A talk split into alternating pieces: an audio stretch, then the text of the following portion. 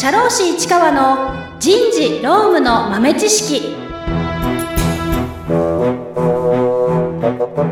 皆さんこんにちは。社会保険労務士の市川めぐみです。今週は大変プライベートな告知を一件させてください。11月の2526の土日に、えー、お芝居に出ます。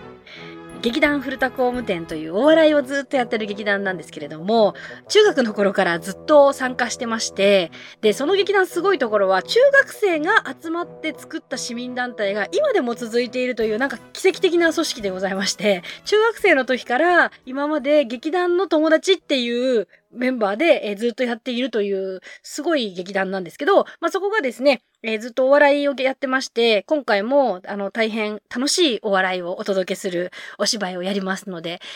25、26の土日ですね。空いていたらぜひいらしていただきたいなと思います。場所は、成績桜ヶ丘あの、新宿駅から京王線に乗って30分ぐらいのところなんですけれども、まあ、そこでやります。えー、詳しくは概要欄に貼っておきますので、もしよかったら、ぜひ来てください。はい。ということで、今週は年末調整のお話をしたいと思います。質問箱にですね、コメントをいただいておりましたので、ちょっと読ませていただきますね。ちょっとね、前にもらったんですいません。ちょっと遅くなっちゃって。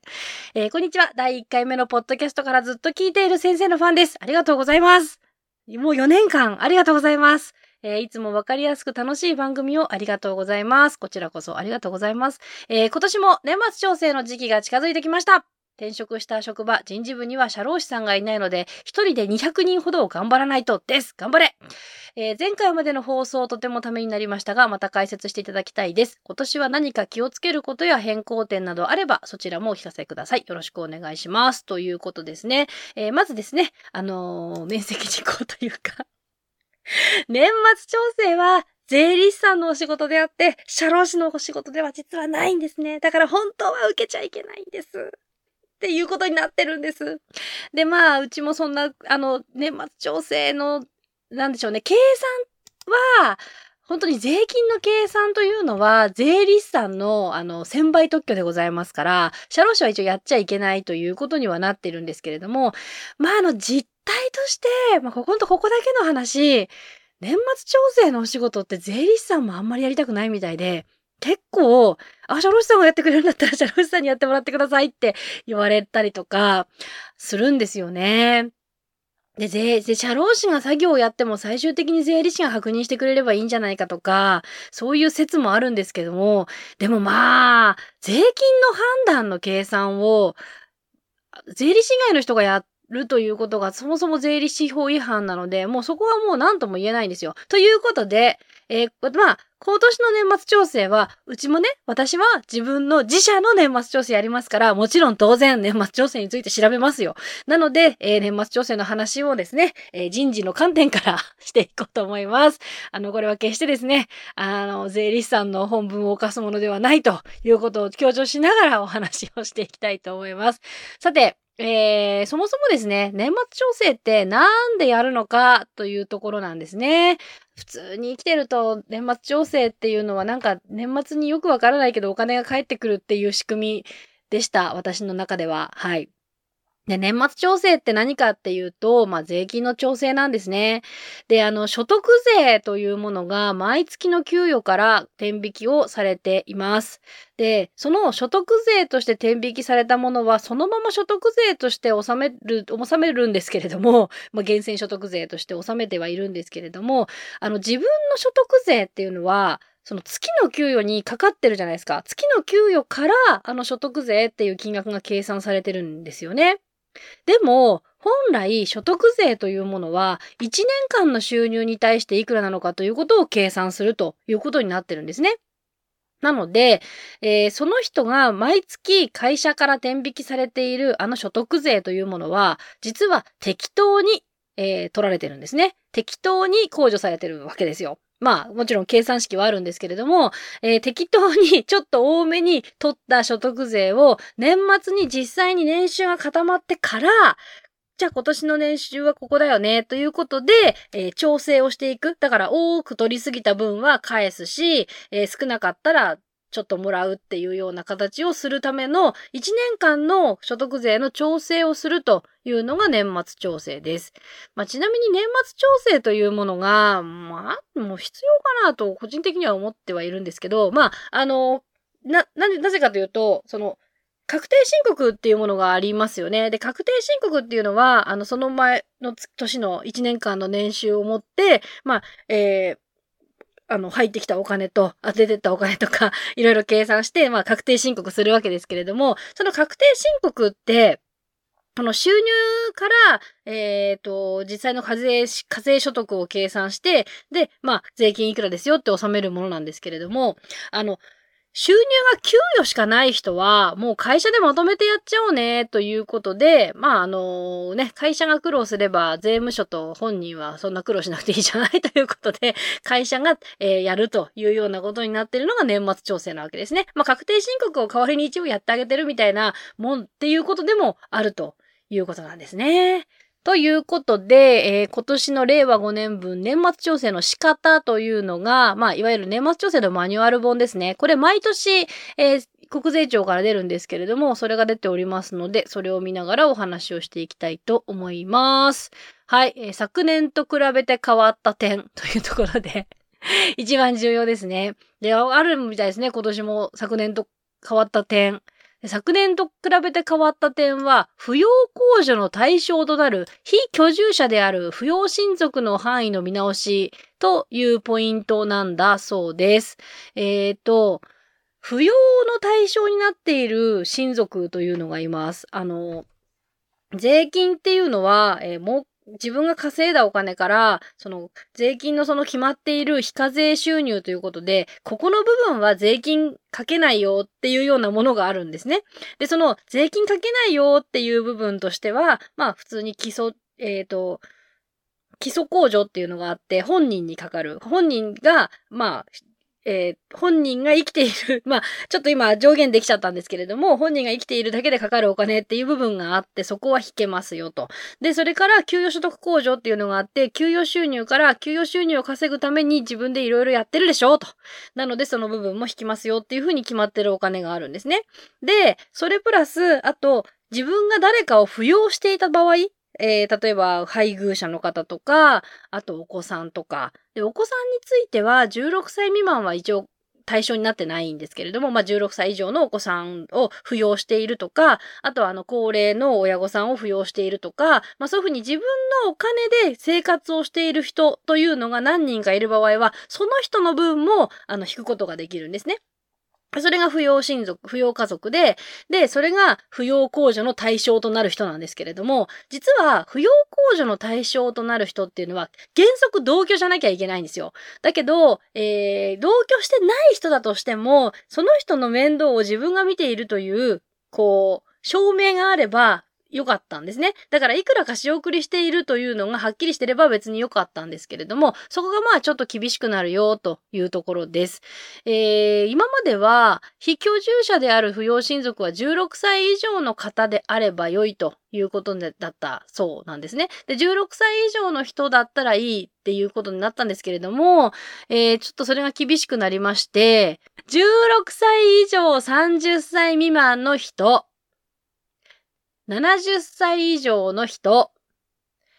30歳以上70歳未満の人のうち、次のいずれかに該当する人、1、えー、留学により国内に住居及び居所を有しなくなった人、ロ、障害者、は、えー、扶養控除の適用を受けようとする所得者からその年において生活費または教育費に充てるための支払いを38万円以上受けている人ということで、えー、条件が課せられることになったというようなことです。で、年末調整で、この対象になっているかどうかを確認しなければならないということになって、あの、えー、あれですね、添付書類が増えましたね。確認書類ということで添付書類が増えました。えー、まあ一応16歳以上30歳未満または70歳以上、まあ、この年齢の方であれば、あの、これで非居住者でも OK ですよとなっている人については、えー、親族関係書類、要はちゃんと本当に親族なのかっていうことを確認する書類と、あと送金関係書類、要はちゃんと自分がその人に、あのえー、お金を渡しているよと、私のお金でこの人は生きているよというのを確認するための送金関係書類というのが必要になりました。まあ、これは前からそうかなと思うんですけど、で、えー、30歳以上70歳未満の方についてはですね、えー、留学により国内に住所及び居所を有しなくなった人に関しては、親族関係書類と、あと送金関係書類の他に、留学ビザ等書類ということで、この人が留学とかそういうことをしているのかどうかということをしあの、確認する書類が必要になるということです。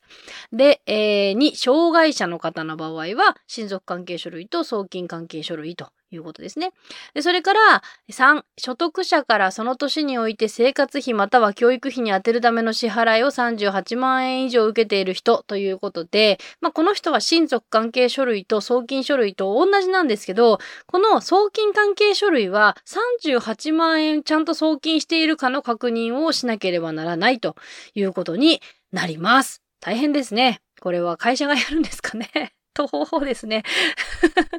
で、えー、そのようになっております。まあでも実際に年末調整の業務をやっていると、あの、同居してる方がほとんどなんですよね。扶養している方って。だから、同居してる、親族を扶養している分には、これは別に必要ないので、同居であれば構わないんですけど、まあ、同居してない人を扶養している場合には、送金しているかどうかというようなものが必要で、あの、確認書類として必要になります。で、まあ、あれですね。ちょっと気をつけなきゃいけないのは、この30歳以上70歳未満の場合は、留学ビザと関係書類だったりとか、あとあの38万円以上ちゃんと送金しているかということを確認しなければならないということになりましたということですね。はい。それが今年の変更点なんだそうです。えー、ちょっと年末調整の、えー、事務て、実際の事務のやり方というのをお話ししようと思います。まず、紙を配って 書いて、えー、集めます。一つ目が扶養控除申告書と、あと、えー、二つ目が、基礎控除申告書、配偶者特別控除申告書、所得金額調整控除申告書。これあの三つが一枚になってますので、これで一枚ですね。で、それから保険料控除申告書。この3つ、3枚が紙としては必要になります。で、紙の場合は3枚セットで渡して書いてもらって返してもらいます。で、ちなみに扶養控除申告書というのは、基本的にはもう書いてもらってるはず。原則 です。年末調整の時にまとめてやってるところも、まあまあまあ、実際には多いとは思いますけれども、実際は本当は入社した時か、えー、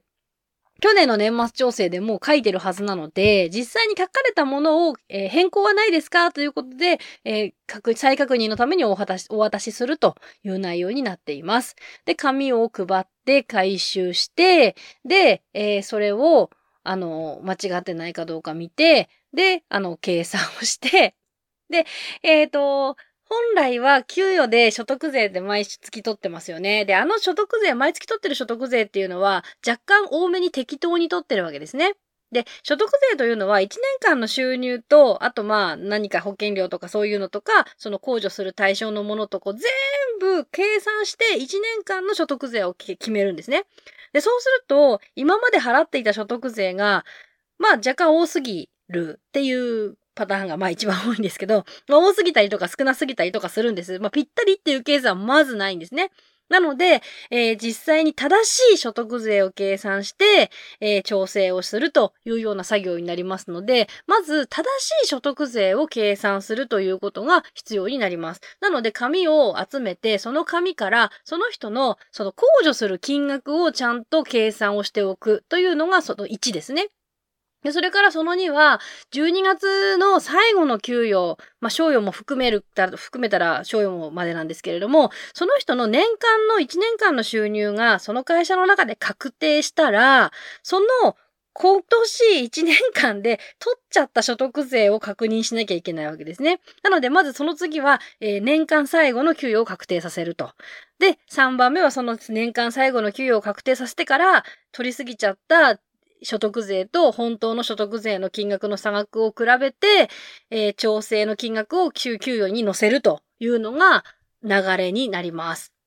ただ最近は紙で配って集めるっていうのも、まあ、まだまだやってる会社多いと思いますけれども、結構あの、システムでやることができるようになりましたので、あんまり3枚紙配ってどうのこうのっていうのもありますが、一回アカウント発行して、それからそこに入力して返してもらうっていうような流れの方が、まあ、多いかなというふうには思います。来年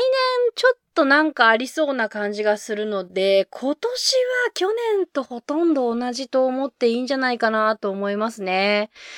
まああの、